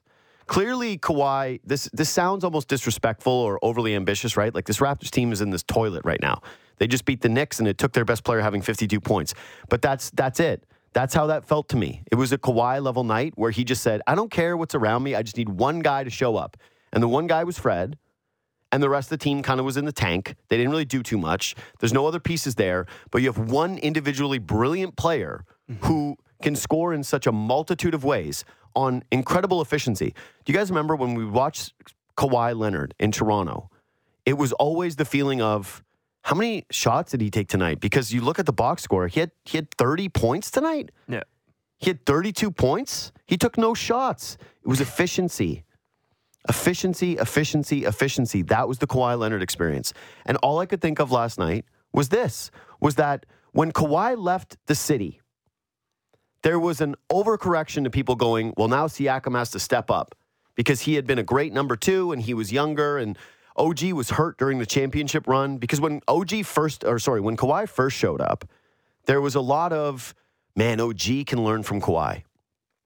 OG can become Kawhi 2.0. And hey, if you look at who he was compared to, draft stock, blah, blah, blah, body type, physicality, even watching the way OG is around the basket sometimes, he's just mm-hmm. Kawhi-ish in terms of his strength. That's what separated Kawhi from an athletic standpoint. He's just so incredibly strong. Yep. And those monster mitts. But when Kawhi left, everyone looked and said, "What is Siakam going to be next year?" That's a lot of pressure on on him. Blah blah blah blah blah. Go on if you remember it. And one of the earliest games Siakam had was the monster night against the Celtics, where he was just raining threes down on them, and everyone went, "Oh my god!" And if you if you really think back to it, if you really remember, some people through the first 15 game stretch of that season, maybe even less, maybe even less than that, said, could Siakam be the MVP this year? Is he going to be in the conversation for the MVP? And then that fell off, right? All of it went away. It ends up pandemic P, hmm right? That was more Paul George. No, that yeah, no, he was he's playoff P. I'm saying playoff P. like pandemic P became Siakam when he didn't get to work out properly. He didn't get to he lost all the momentum from his year hmm and then they went into the bubble and he was horrible. Yeah, and then there's reports saying that he, He- hadn't like played in a month. Exactly. And stuff he like couldn't that. he couldn't even it, there were conversations from people and I was having them too and it, it was right of should they even p- have played him in the final few minutes against the Celtics. That's how bad he was. He couldn't dribble. He was dribbling off his own foot. Yep. Was going to the other team. He was a complete non-factor. Remember him trying to go at I think it was Marcus Smart. He kept trying to go at. They put Smart on him and he could just do absolutely nothing. Brutal. People Brutal. went down. Stock went horrifically down. People said, relax, whatever. You go into the next year. What ends up happening? Doesn't work again. The Tampa Bay. Year. Tampa Bay year. Yep. Nothing. Siakam's stock got so bad in this city after that because expectations were incredibly high for him. Yeah. They were incredibly high, and people started saying things like if the draft was happening again today, his draft class, he would go number one. I did an entire podcast on that once. That he would go number one, that he was the guy from his draft class, blah, blah, blah, blah, blah. He, it got so bad for him that he had to do the PR campaign going into last season of, look, I'm on the TTC. Remember, he had the now I'm finally the man, and that got picked apart too. Kyle's gone, now I get to be the man. I wasn't happy with sort of, and I'm paraphrasing here a little bit, but the point is remains. He paraphrased a little bit about how he never felt fully embraced by the organization as that guy. That there was an expectation that he was going to take the reins, but it never really ended up happening from a front office standpoint, from whatever. Yeah. So to me, that actually is looming over what happens next with Siakam. He wants to be embraced like the man. He is playing like the man. Mm-hmm. He's been as good as any Raptor. Basically ever. Yeah. That's how good he's playing right now. That's what I'm saying. Go look at Kawhi's numbers throughout his career. His best seasons have been like what Siakam is doing ish right now. Better, a better version of it. There's no Yeah. doubt, okay, right? Kawhi was also defensive player of the year candidate as he was doing these things. Yep. He's a better shooter from three. There, there was all kinds of different stuff. Better shooter off the dribble from three. Better at getting to the rim. Better getting to the free throw. Like, I don't want to be over the top with this comparison, but Yeah. my point is, is that he is closer to where Kawhi was in his prime than I think anybody thought Siakam could ever get to after that dip in production from the pandemic forward. He has totally recovered. He is mm-hmm. absolutely in his prime. And with where the Raptors are at right now, which is a, a fork, they're at a fork in the road. Yep. And he's a player who has expressed how he feels about not being embraced as the man. That has been a thing in the past. How will he feel if they do trade a Fred VanVleet? Mm-hmm. How will he feel if they trade an OG Anunoby? how will he feel if this if the way that the Raptors approach things is well, the timeline is actually more about Scottie Barnes. If you make these deals, which I still think that the Raptors should, this is a one game, right? Like, the- Yeah. this isn't an overcorrection where all of a sudden I'm changing all my takes because the Raptors beat the Knicks and their best player got 52 points. I don't think the Raptors are a very good team. Yeah. I don't think that the pieces fit together. And I think that they are, are actually still in a pretty good position because all of the pieces that they have, they can pivot and turn into however the hell they want, depending on this the way that the season goes. They don't they don't need to make a drastic move right now. They don't need to do anything other than at some point they're going to have to do something. They're going to have to trade Gary Trent. I think basically guaranteed they have to trade Gary Trent because they'd have to pay him too much money. I'm not sure that he frankly has ever loved wanting to be in Toronto and yeah, it's just it's tough to give him a contract extension. When Gary first showed up with the Raptors, it's pretty well documented that the embrace was not right away. I think it happened later, but it wasn't right away. Yeah. Um, you do not want to disgruntle this guy. That is the piece of this that is tougher to do around the ideas of trading Fred and OG. And it makes it harder to trade for someone else who has potential to be a man, like like, like one of like the, the guys, because you don't want to tick off Siakam. No, I'm not worried about that.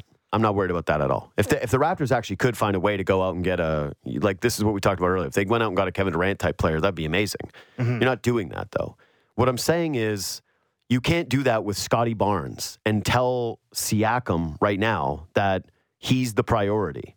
Yeah. That Barnes' development or Barnes' future or a team around Barnes is more of a priority than you, because then you do enter the danger territory of um, yeah, Siakam potentially wanting a trade. So yesterday, like when Siakam hit the podium, Austin, do you have the audio of Siakam talking about the 50 point game? Okay, just just play this because I'm gonna illustrate a point about like Siakam, a guy, and some of the uh, th- some of the things that we assume about him. Roll that roll that clip. obviously I'm not a super basketball historian. You know, like I didn't I didn't start basketball until you know a little late, and and um, I'm learning about all these things. But but I, I know how special this building is. You know, and and and and I think that for me, which is like the more important thing, is that you know um, like my team needed every every bucket to, for for us to win, which is like the most important thing for me, like wanting to get a win and and, and making sure that we, we get back on the right track. And um, you know, those guys out there are special, and, and, and, and I just felt like you know everyone needed that moment, and and you know everyone be happy for each other. And we, we haven't had an opportunity to cheer for for a little bit, you know. So I think it, it felt good. Dude, okay, so Siakam is. I- I usually don't like saying this about guys I don't know, but he, he just seems like a really great human. Yeah. He seems like a good guy and a good teammate and someone who is selfless and has a great attitude. He he is he's a lot of different things. And what what do they always say, right? Like don't confuse kindness for weakness. Right? Mm-hmm. This guy's a competitor. When he talks about arriving to basketball late in life, do you know how incredibly difficult it is that this guy had to you know how much how hard this guy's had to work to be the player that he is today? Yeah. Because like this didn't just happen. This is not a natural basketball play where just oh he's been playing like he said. When he came to the NBA, he was in the dunker spot, and that's all you wanted him to be doing offensively. And now I'm on the podcast talking about comparing him to Kawhi Leonard, one of the best basketball players of his era. He's only been playing organized basketball for 10 years. My point is, this guy obviously cares deeply about winning, and this guy cares deeply about being incredible, one of the best at his craft. He's talked about it all the time about being a top player in the NBA. And and then when Siakam sits down and he's such an awesome guy and he's spicy P and he's the dude that the city loves and again, great guy.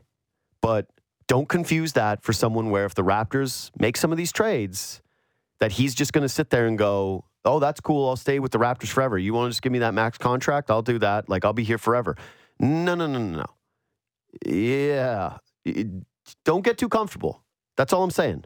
Don't get mm-hmm. too comfortable. Every move that you should be making right now as an organization should be with him in mind because he is that good. It should not be primarily with Scottie Barnes in mind. It should be with Siakam. That's the point. If Scottie Barnes ever becomes this, if he ever becomes what Siakam is, that's an incredible feat for him. That's how good Siakam is. And I just think that there are certain times where we lose focus of that. And and people should know Siakam is special. Siakam is the guy. This team should be building around Pascal Siakam, not Scottie Barnes. That's not to say ignore Scottie Barnes' development. That that's not to say Scottie Barnes is what he's been this season or that this isn't a sophomore slump. Any of those things. It's simply to say that the moves that you make, if you decide to make trades with Gary Trent, OG Anunoby, and Fred VanVleet, should be with the understanding that you are taking those pieces and still trying to build around Siakam and the special moment that he's having over the next couple of years. You should absolutely still be trying to win around him. That's how good he is. Anyway, um, I. It, it's time for action. Brought to you by DraftKings Sportsbook, an official sports betting partner of the NFL. Download the DraftKings app to get in on the action. Must be 19 plus. Must be in Ontario. Please play responsibly. I'm going to do two of these today. One's going to be quick. One will be a little longer. All right. So we're going to do our weekend preview because I'm off tomorrow. This is the last show, right? Yeah. This is the last, Last show. show. It's the last crazy, show. crazy moment here. Last show of. I, I can't believe it's going to be 2023. That doesn't feel right. That doesn't feel like a real number. 2023. I had that every single time, like before it's New Year's. I'm like, that that doesn't. Seem No, I right. know. That's this one especially though. There's something about it. Anyway, 2023. That's a real thing. Boy, yeah. Don't care for that. Don't care for that as somebody who can remember the year 2000. Unlike Joe, who wasn't born yet. I was born in 2000. who wasn't even born in 2000. born you hear, in you heard- 2000. you hear him say it right now, clear as day, that he wasn't born in the year 2000. He was born in the year 2000. Okay, whatever. I was. Even worse. Um, What? Even worse somehow. Uh, okay, this weekend, slate kind of sucks. yeah. There's, there's a couple things, but it's not it's not like last week. No, Slate kind of sucks, and I'm gonna, I'm gonna give a prop on the other side of the break quickly uh, for the Jets Jaguars game. But I'm gonna I'm gonna fly through these games quickly. Um, Bills Bears. Does anybody have that as their main pick? Because I'm gonna fly through all these things. Just Bills Bears. Just shake your head if no. No. I, I think that the Bills are gonna cream. Like they're gonna absolutely cream them. Yep. It's it's going to be a beatdown. I don't know ga- why the line moved again. yeah, but I don't know why the line keeps moving to Chicago other than it's just the weather, and that's the reason for this. But Buffalo is just a completely different tier of team, and, and Chicago's in basically full tank mode. And yeah, Fields is fun, and could he run on them? Yeah, but I just I think that the Bills are going to kick their ass, Yeah. and so that's just where I'm. on- That's not my pick though. Um, one of my picks is the next game, Seahawks Chiefs. It's kind of relevant because Seattle, if they win this, like they need to win games. They Yeah. need to win football games, but they're 10 point dogs, and as they should be. I'm not picking them to cover the spread. I like the total in this game over 49. Uh, I don't know what the weather is in Kansas City, but this seems like four ish, four and a half points too low to me. Seattle's offense can still click. They're still going to be able to move the football on Kansas City. Look at what Kansas City's done the last couple of weeks. They're not they're not a juggernaut defensively. No. Russell Wilson and the Denver Broncos scored a bunch of points on them. Seattle's going to score points on Kansas City's defense. And guess what? Kansas City's going to light up what is one of the worst defenses in the NFL. So Yep. over 49, that is one of my picks this weekend. Um, nobody else is on this game. I, I like the total as well. I was looking at that this morning. Okay. Yeah. The total over 49. It's actually, if, if I was doing fishy lines, if this was Tuesday, I would have gone back and I would have done the total 49 as fishy. This, this reeks to me of maybe there's some kind of weather thing. I don't know what the hell it is, but this, this game should be in the 50s. I don't, I don't know why this game isn't 53 and a half, 54 and a half, 52 and a half, something along. Like it's, it's sitting up 49 flat right now. The the weather is very mild in Kansas. That's what I'm saying. I don't, I don't understand this. Non-factor. Weird. Weird, spooky. It's a little spooky that it's 49. Yeah. Somebody's formula might have something that I don't know. Some algorithm somewhere. Bengals, Patriots, complete stay away from me. Anybody? Nope. Shaking heads. Got Be- it. Bengals minus three be my pick. 'Kay. I, I like the Bengals a lot more than the Patriots right now. But is that your pick? It's not my best bet, but Okay. I'm just giving a you know my my, my two Yeah. cents Okay. You it. like the favorite? All right. I, I do it. like the Bengals minus three. you like the better team? Hey, you asked. Yeah. All right. Yeah. you Okay. asked. Keep it moving. My Lions. Who I told you guys, hey, come with me on the Lions against the Vikings. I pleaded with the entire group. Nobody would come with me. I did it all by myself. It's all you. Anyway, that's on you guys. What? My Lions, two and a half point favorites on the road at Carolina. Is that anybody's pick? That game? Nope. Okay, keep it moving. I'm afraid of that one. It's a fishy line. Oh, I really want to take Carolina. Why? Uh, because I don't like Detroit being favored at on the road I know, with in a their big history spot. of the Detroit Lion Football Yep. Club. But man, Sam Darnold's not very good, so it doesn't make me want to take the Lions. Uh, see, I think Sam Darnold is decent. I think PJ Walker's better. I'm sorry. I- what? PJ Walker? XFL MVP. The, The the- XFL? Austin stats are incredible. Like d- this morning, again, he he tells me from his own football team that Treylon Burks was scratched during the first two games of the season. He played the first month. He by says the way. he goes Correct. he goes Treylon Burks was a healthy scratch for the first two weeks of the season. He's the first overall, he's the first round pick of his Tennessee Titans. And he looks me dead in the eye and he says this. And I'm like, no, that's not true, Austin. And then he looks up his game log and he played the first four weeks of the season. That wasn't the exact conversation. It was, It was he the- was the worst receiver It was- it out of the seven taken in the first round, and Jameson Williams was hurt. Anyway, yeah. definitely was. Austin well. stats are becoming a, a real problem spot for the show. like it's becoming a real issue how like I can't trust you for anything. I guess it's kind of good that you're always wrong because it's not a 50-50 oh wait it's just hey Austin said it disregard it, right? Completely disregard whatever that statistic is. I'll stand Let's by get- PJ Walker being better than Sam Darnold every day of the week. Yeah, okay. Again, there's no statistical evidence or winning evidence to support any of this, but yeah, it's, it's fine. But anyways, Sam Darnold has been winning football games for Carolina, and they've been actually a sneaky hot team, and they're kind of around it, and they need this game as much as Detroit does because their division is up for grabs. It's still right there. They could absolutely end up getting it, although Tampa is going to once again smash a football team that is not. You think? You think the Cardinals were laying down in the streets while Kyler Murray was there? Wait till you see what they look like with Trace McSorley. Boy, oh boy. I can't believe that game's only seven and a half. If that's somebody's bet, I That, should be like 13. that that is an insane line. Anyway, as bad as the Buccaneers are, and I know that they've had some egg laying throughout the season, Yeah. like the game against Pittsburgh. There's been a couple of spots where they've been bad, but boy, oh boy, that Cardinals team is you know what, as what, It's what very- the- very a big bag of you know what, as Jon Cooper would say. Um, okay, so Lions Panthers. I, you're you're right. That's where Austin is right. It is historically the Lions on the road to go win to get into the playoffs. I I, I understand nobody making that a best bet. yeah, it's not, it's not my best bet. No, No. that's fine. They're still my Lions. I love my Lions. I believe that they're going to get this done. You're staying away from it. Battle of the Big Cats. I I cannot I cannot endorse this pick as my best bet. I already gave you my best bet, which is the over in the Seahawks game. But I have the no, Yes. yeah. Um, Texans Titans Austin. How many do you want to drop some fake stats here for your boys? You got any fake stats? I think I'm going to let Boffo drop all the fake stats here.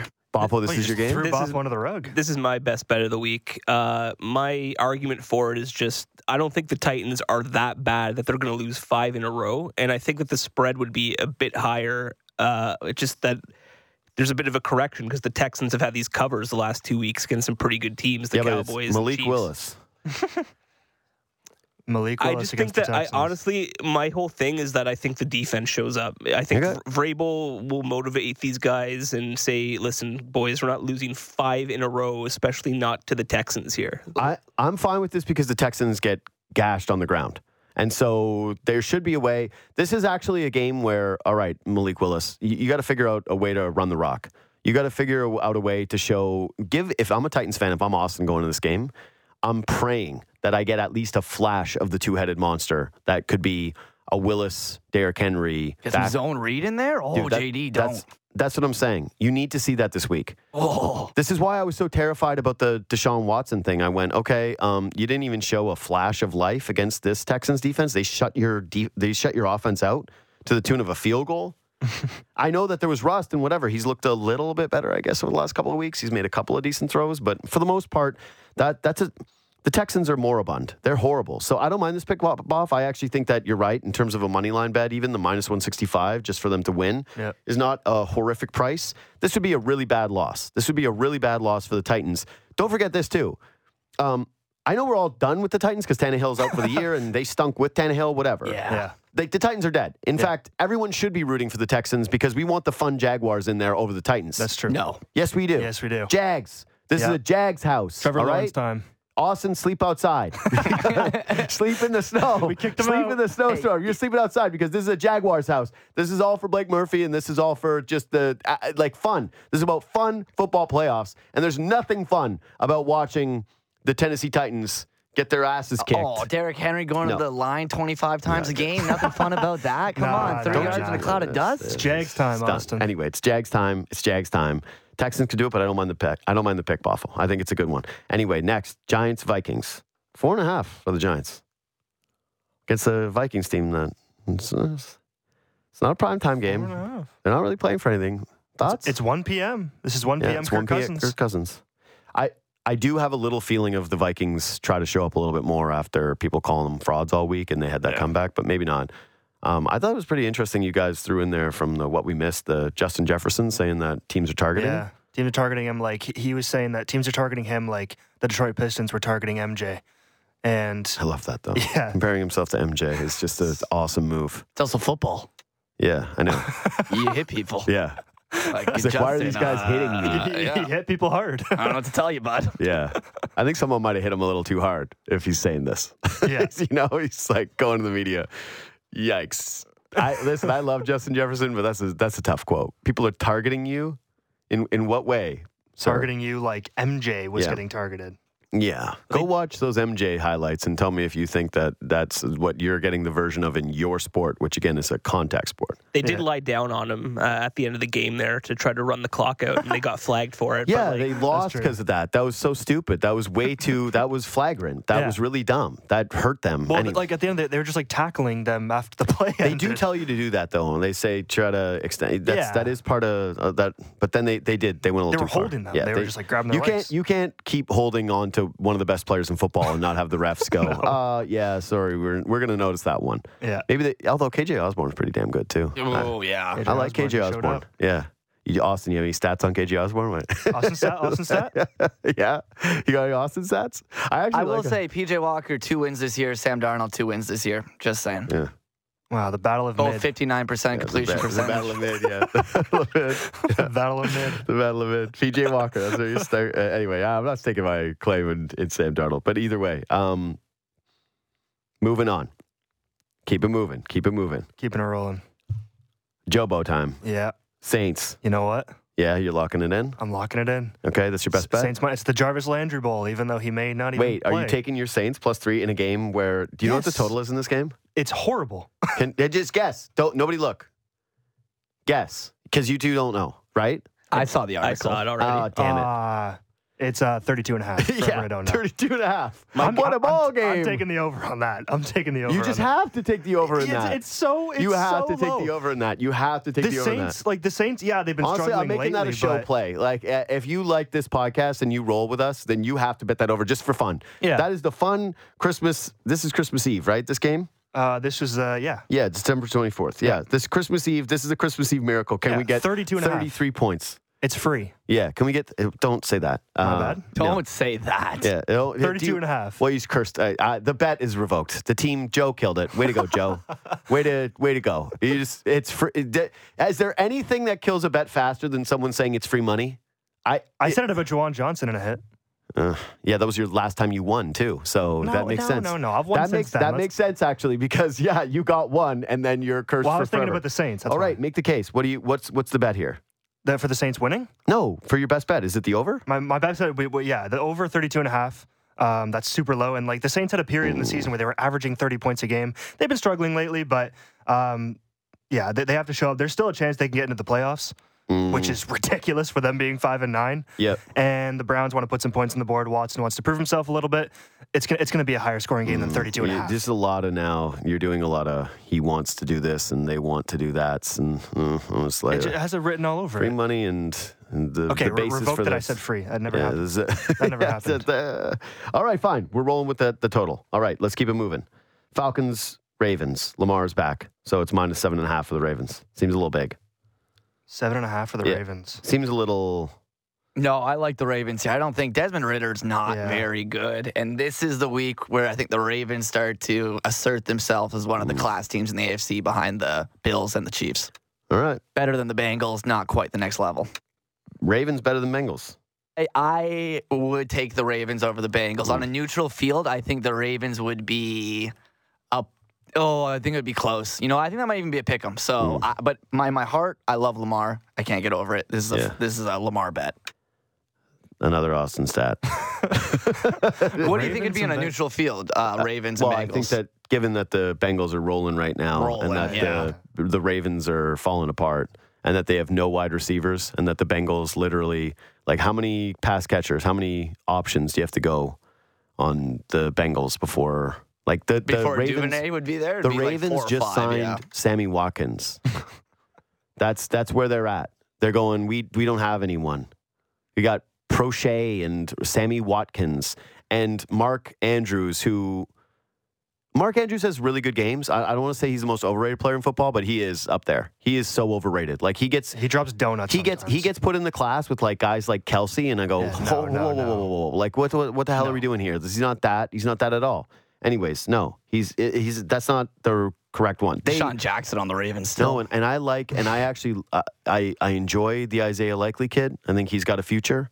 And I like Mark Andrews is decent, but the Ravens are clearly showing that they don't have enough playmakers. Desmond and their run also game, really bad. no, their run game has been beat up. Just yeah, of course Lamar can come and strap the cape on and get them a W. I'm just saying that's a lot of points for a team that hasn't looked great. I like this one next. I, I think the Niners are going to kill the Commanders. Seven points actually feels short.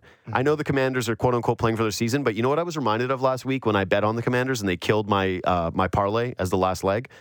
Tyler Heinicke sucks, and all the advanced metrics are this guy's one of the worst players in football, and I love him because he's got that kind of like Tyler Heinicke. He makes a big throw, he's doing the big I was like about to say, I thought was your celebration. He is kind of my boy, but but but you know why he's my boy? Because he stinks and he's doing well, and it's just I like that story. That's fun having guys that try to gut it out. Plus, you Fair. replaced Carson Wentz, right? But Yeah. now, okay, there's a little buzz in Washington right now of Ron Rivera not committing to the quarterbacks, and I'm telling you right now that if Heinicke plays poorly, they're going to bring Wentz in. That's going to happen at some point in this game.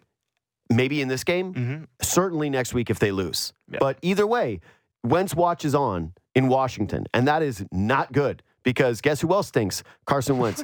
to me, I just I think that the Washington Commanders magic has run out, and I think that the NFL rigged last weekend's game to make them lose. They wanted the Giants. No, I'm serious, and and I I'm dead serious. Those, those two those two calls uh, at the end They- were and and they wanted they they want Dan Snyder to sell the Washington football team. They don't want him in the playoffs. They don't want to see any more of this dude. And so Washington got cooked in that game. Yeah. I'm sorry, they did.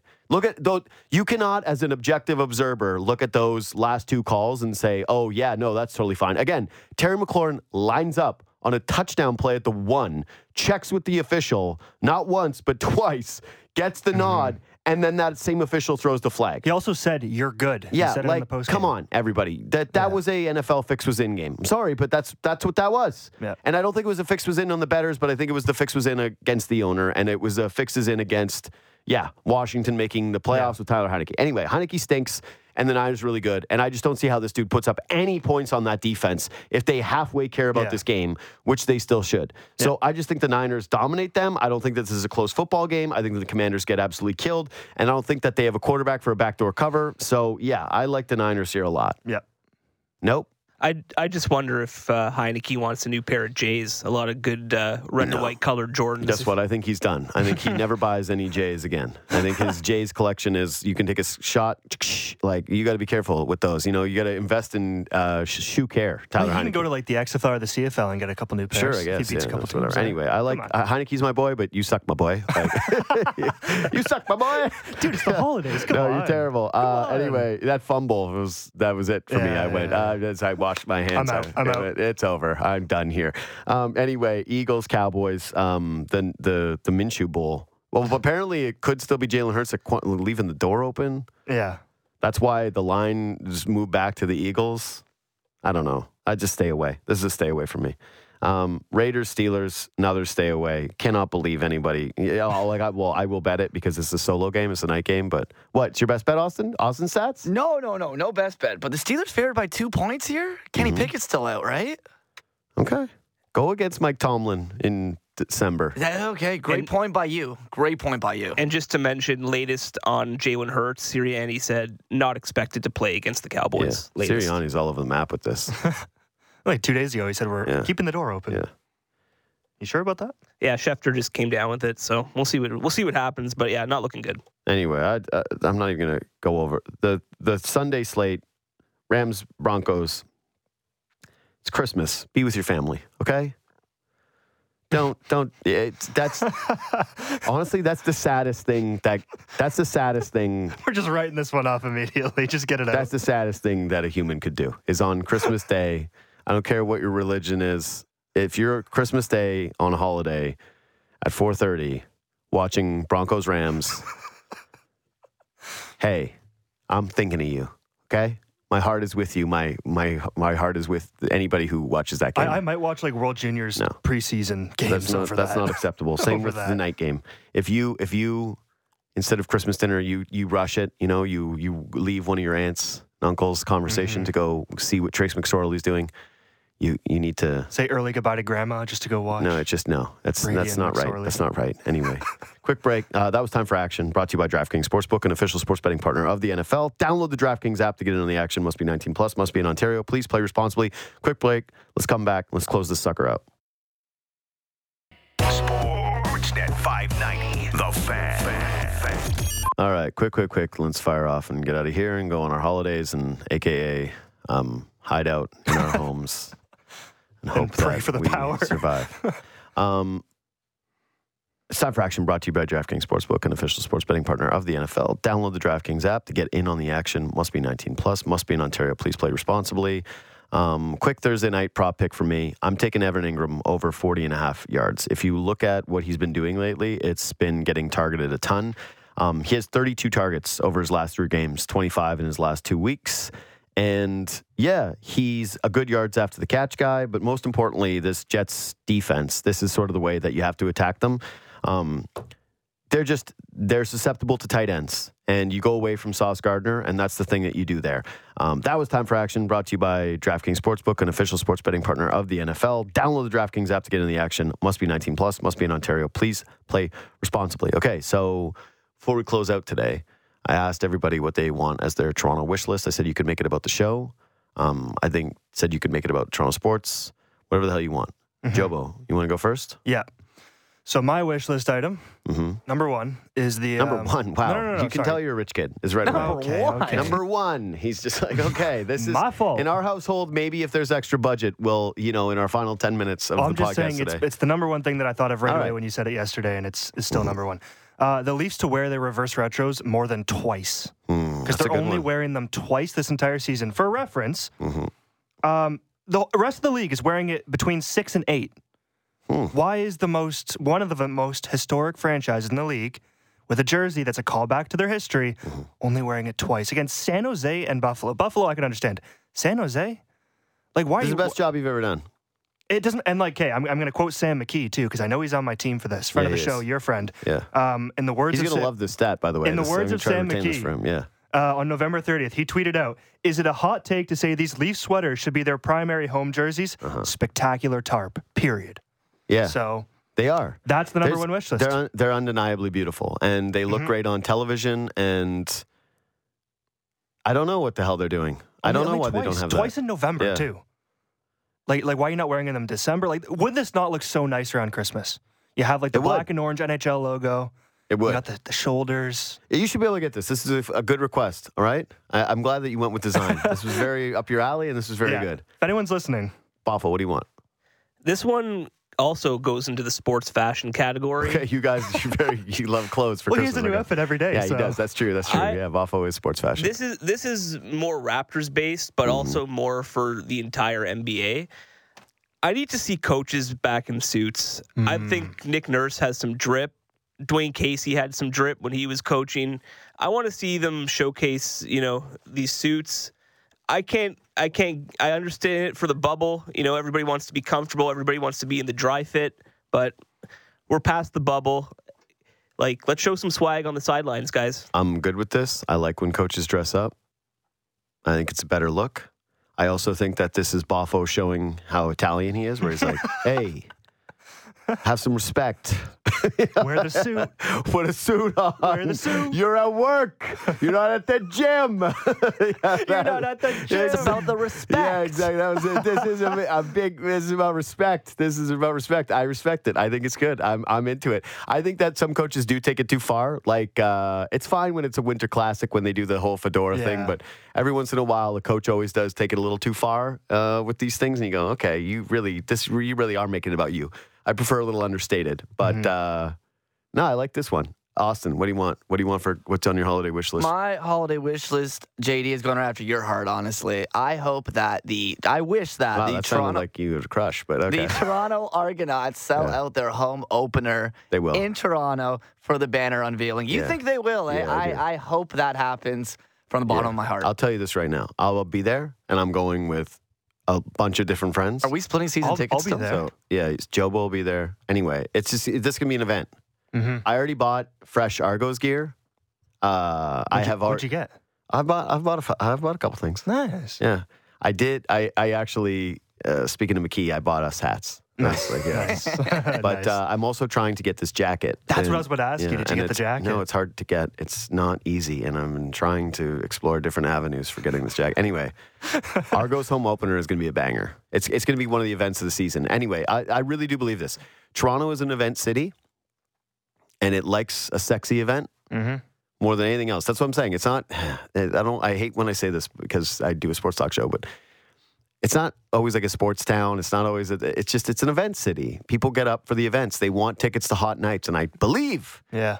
as long as the Argos aren't up against anything crazy, that the home opener night is going to be dope. It's going to be a really fun one. Oh, and then if you just get some people in, some butts in that stadium, I'm telling you. And if it's, are you, if it's Jazz, Mm.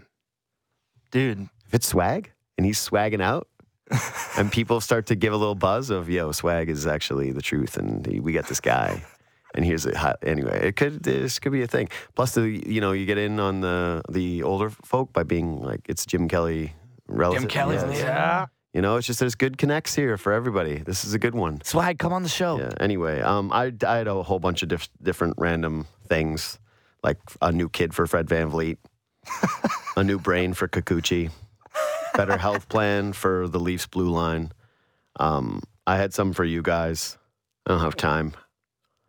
I definitely, I did have Austin to learn how to use Google. I need to- it's on topic today. I did. It's on I topic. did have, yeah. I, uh, That's very well Yeah. thought out and said. Yeah. A spine from my boy Pete.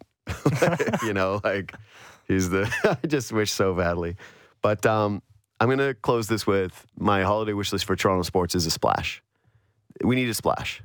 This the city needs a signing, a trade, a win. It, it needs something. A new And face. that's no, it is. It, there's been too much of the same for a while. The Leafs have been about run it back. The Raptors have been about run it back. The Blue Jays, what did Ben say today? They won 92 games last season. It's always about the past, the past, the past, the past. We need an injection of something. I talked about this today, and this is why this is on brand with what the topic of the day was, which is what are the most exciting things that a sports fan can experience outside of winning championships? It's splashy moves. It's hope. Okay, Leafs are giving you hope with what the on court pro- or the on ice product is right now, right? Mm-hmm. But you've got a bunch of cap space for once, for once and forever, basically. Make a splash. Yep. Make a splash and give people real hope.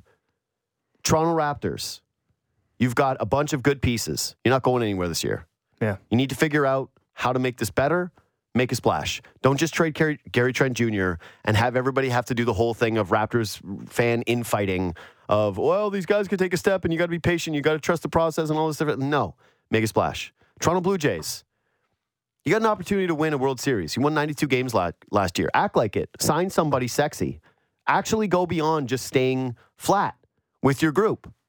Okay, great. You went out and got Chris Bassitt. That was replacing Stripling. You lost a center fielder who hit a bunch of home runs for you in a playoff game last year and replaced him with a guy who is going to make some, who's, who's basically going to be Kevin Pillar for you. Yeah. Make a splash. Act like you're trying to actually win a World Series. So that's what the city needs. We need a splash, and that's all I want for Christmas is for one of those three teams. I feel like all three of you should just be able to get together in a room, figure out which one of you is going to end up doing it. Somebody make a splash. And if you want to give this show a Christmas present, all right, Ah. Hanukkah gift, whatever, what you do is you go to Apple or Spotify, for God's sakes, and you leave a five star review. And on Apple, you can leave a little comment and you can bang out that five stars. If you really want to help, you see the tweet on social media, you see it on your Instagram, whatever you do it, share it. Share it. Give it the little holiday spirit. Reach out anytime. DMs are open at JD Bunkis, Twitter and Instagram. Have a happy holidays. See you in the new year, 2023.